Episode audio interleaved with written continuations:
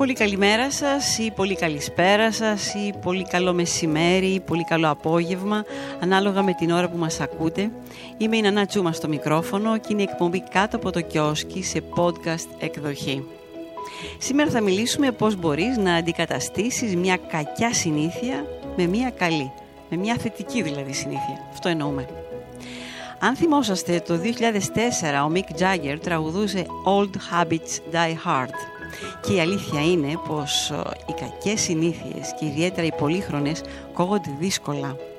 Υπάρχουν όμως πολλοί τρόποι για να τις αντικαταστήσεις με θετικές συνήθειες. Σε λίγο θα σου πω πέντε επιστημονικές στρατηγικές για να σιγουρευτείς πως θα κολλήσεις με κάθε νέα θετική συνήθεια που θες να εδραιώσεις στην καθημερινότητά σου. Πρώτα-πρώτα σκέψου. Σκέψου ποιες συνήθειες θέλεις να υιοθετήσεις και να εδραιώσεις. Μπορεί να είναι και μόνο μία. Η ψυχολόγος υγείας και συγγραφέας του Πανεπιστημίου του Στάντφορντ, Κέλλη Μακκόνιγκαλ, συστήνει να σκεφτείς καλά ποιες αλλαγές είναι αυτές που μπορούν να τονώσουν την ευεξία σου ή να σε κάνουν ευτυχισμένο η επιλογή ενός ολοκληρωμένου στόχου θα ενεργοποιήσει τον εγκέφαλό σου, ο οποίος θα αναζητήσει μικροβήματα, αλλά και βέβαια πρόσθετες ευκαιρίες που θα οδηγήσουν στην εδραίωση αυτής της καλής ή θετικής συνήθειας. Κάτι άλλο. Τα πρώτα κρίσιμα λεπτά. Σύμφωνα με τον James Clear, συγγραφέα του βιβλίου «Ατομικές συνήθειες», δύο λεπτά είναι αρκετά για να ξεκινήσει μια νέα συνήθεια. Για παράδειγμα, αν θέλεις να διαβάσεις ένα βιβλίο 30 σελίδων σε ένα μήνα, θα πρέπει να διαβάσεις μία σελίδα την ημέρα. Αν θέλεις να ξεκινήσεις να γυμνάζεσαι, θα πρέπει να πηγαίνεις στο γυμναστήριο και να προπονείσαι κάθε μέρα έστω και για 5 λεπτά. Αυτό μπορεί να σου φαίνεται λίγο. Κι όμως η πρώτη εντύπωση μπορεί να λειτουργήσει σαν αυτόματος πιλότος, επηρεάζοντας δραστικά τη συμπεριφορά σου στη συνέχεια.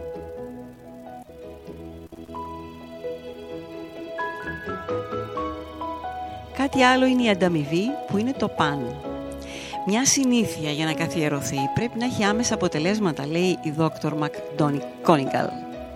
Αλλά πριν επιβραβεύσεις τον εαυτό σου για τη μικρή σου επιτυχία, για παράδειγμα μία μπάλα παγωτό, ένα κομμάτι σοκολάτα, ξέρω εγώ, ένα αγαπημένο γεύμα μετά από κάθε προπόνηση, λάβει υπόψη ότι οι πιο αποτελεσματικές ανταμοιβές για μια νέα συνήθεια που προσπαθείς να εδραιώσεις είναι οι εσωτερικές. Αυτές δηλαδή που νιώθεις μέσα σου και όχι αυτές που αγοράζονται. Είναι η υπερηφάνεια που νιώθεις που ολοκλήρωσες την προπόνησή σου, πόσο ανανεωμένος αισθάνεσαι μετά την προπόνηση. Ή ακόμα και το γεγονός ότι νιώθεις ότι προπονείσαι πολύ καλύτερα από τότε που έκοψες το τσιγάρο.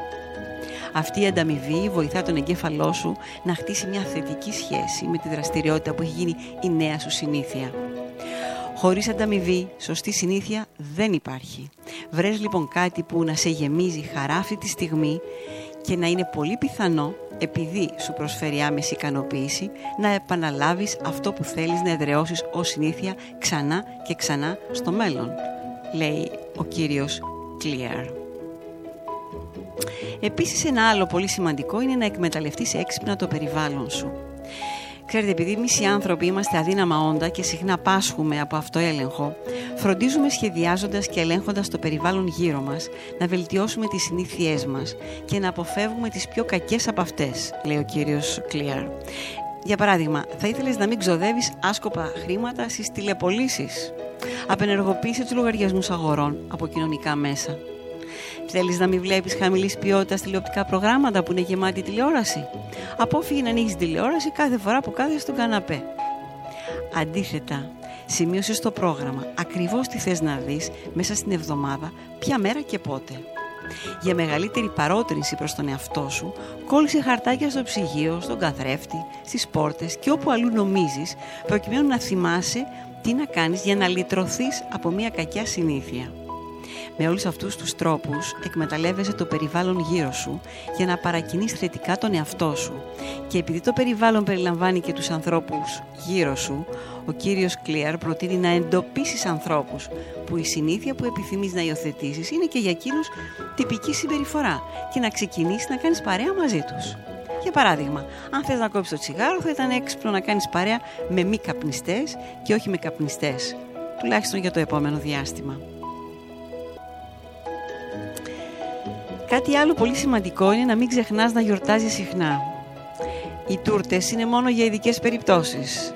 Οι γιορτές όμως είναι για κάθε μέρα. Ο εορτασμός είναι ένα από τα συναισθήματα που οθούν τους ανθρώπους να εδραιώσουν τις θετικές συνήθειες, δηλώνει η κυρία Μακ Κόνιγκαλ. Ο εγκέφαλος αντιλαμβάνεται μια γιορτή σαν μια επιβράβευση, με αποτέλεσμα να την αναζητά ξανά. Οι εορτασμοί βέβαια δεν χρειάζεται να είναι μεγάλοι. Μικρά πράγματα είναι αυτά που μπορείς να κάνεις κάθε φορά που θες να γιορτάσεις κάτι και που μπορούν να αλλάξουν τη μνήμη σου, εδραιώνοντας μια συγκεκριμένη εμπειρία σε συνήθεια. Με αυτόν τον τρόπο κάνεις την εμπειρία πιο θετική από ό,τι ήταν, με αποτέλεσμα αν θέλεις το μέλλον να την επαναλάβεις και έτσι από μόνη της μετατρέπεται σε συνήθεια. Κάνοντας ένα βήμα παραπέρα, μπορείς για παράδειγμα να στείλεις γιατί όχι, στον εαυτό σου ένα ευχαριστήριο γράμμα ή ένα email που να εκφράζεις την ευγνωμοσύνη σου για την επιτυχία σου, να καθιερώσεις μια νέα συνήθεια. Αυτή η ευγνωμοσύνη και η αυθεντική υπερηφάνεια μαζί με τη συμπόνια προς τον εαυτό σου ενισχύουν την ελπίδα σου ότι θα τα καταφέρεις. Αυτά είναι τα πιο σημαντικά συναισθήματα για να εδραιωθεί μια αλλαγή συμπεριφοράς με διάρκεια στο χρόνο, σύμφωνα με την δόκτωρα Μακκόνιγκαλ. Αντίθετα, συναισθήματα όπως η ντροπή, η ενοχή, ο φόβος, ε, επιδρούν αρνητικά. Τώρα βέβαια το ερώτημα είναι και αν δεν τα καταφέρεις, τι γίνεται; Παρά τις φιλότιμες προσπάθειές σου, υπάρχει πιθανότητα να αποτύχεις. Σε αυτή την περίπτωση το ερώτημα δεν είναι αν θα μπορούσες να αποφύγεις την αποτυχία, αλλά τι να κάνεις στη συνέχεια εξηγεί ο συγγραφέας του βιβλίου «Η δύναμη της συνήθειας», ο κύριος Charles Tuning. Αν έχεις κάποιο σχέδιο ανάκαμψης ή αν διδάχτηκες κάτι από την αποτυχία σου, τότε να είσαι βέβαιος ότι βρίσκεσαι κοντά στο στόχο σου. Τι μπορείς να κάνεις; Να γράψεις εμπόδια που βρήκες και πώς σκέφτεσαι να τα ξεπεράσεις. Είναι πολύ πολύ αποτελεσματικό. Επίσης να μοιραστείς τους στόχους σου με άλλους ανθρώπους και να τους πεις πώς μπορούν να σε στηρίξουν καλύτερα. Με αυτόν τον τρόπο εξασφαλίζεις υποστήριξη από πρόσωπα σε στιγμές που νιώθεις ότι έχεις κουραστεί σωματικά ή ψυχολογικά ή αισθάνεσαι πραγματικά υποπίεση. Αν σκόνταψες επομένως την προσπάθειά σου να υιοθετήσεις μια νέα θετική συνήθεια, δείξε κατανόηση στον εαυτό σου. Οι μεγάλες μακροπρόθεσμες αλλαγές δεν είναι εύκολες. Είναι όμως δυνατόν να γίνουν. Εξάλλου, όπως λέει και ο κύριος Κλίαρ, οι συνήθειες δεν είναι η γραμμή τερματισμού, αλλά ένας τρόπος ζωής. Αυτά για σήμερα. Για χαρά σας.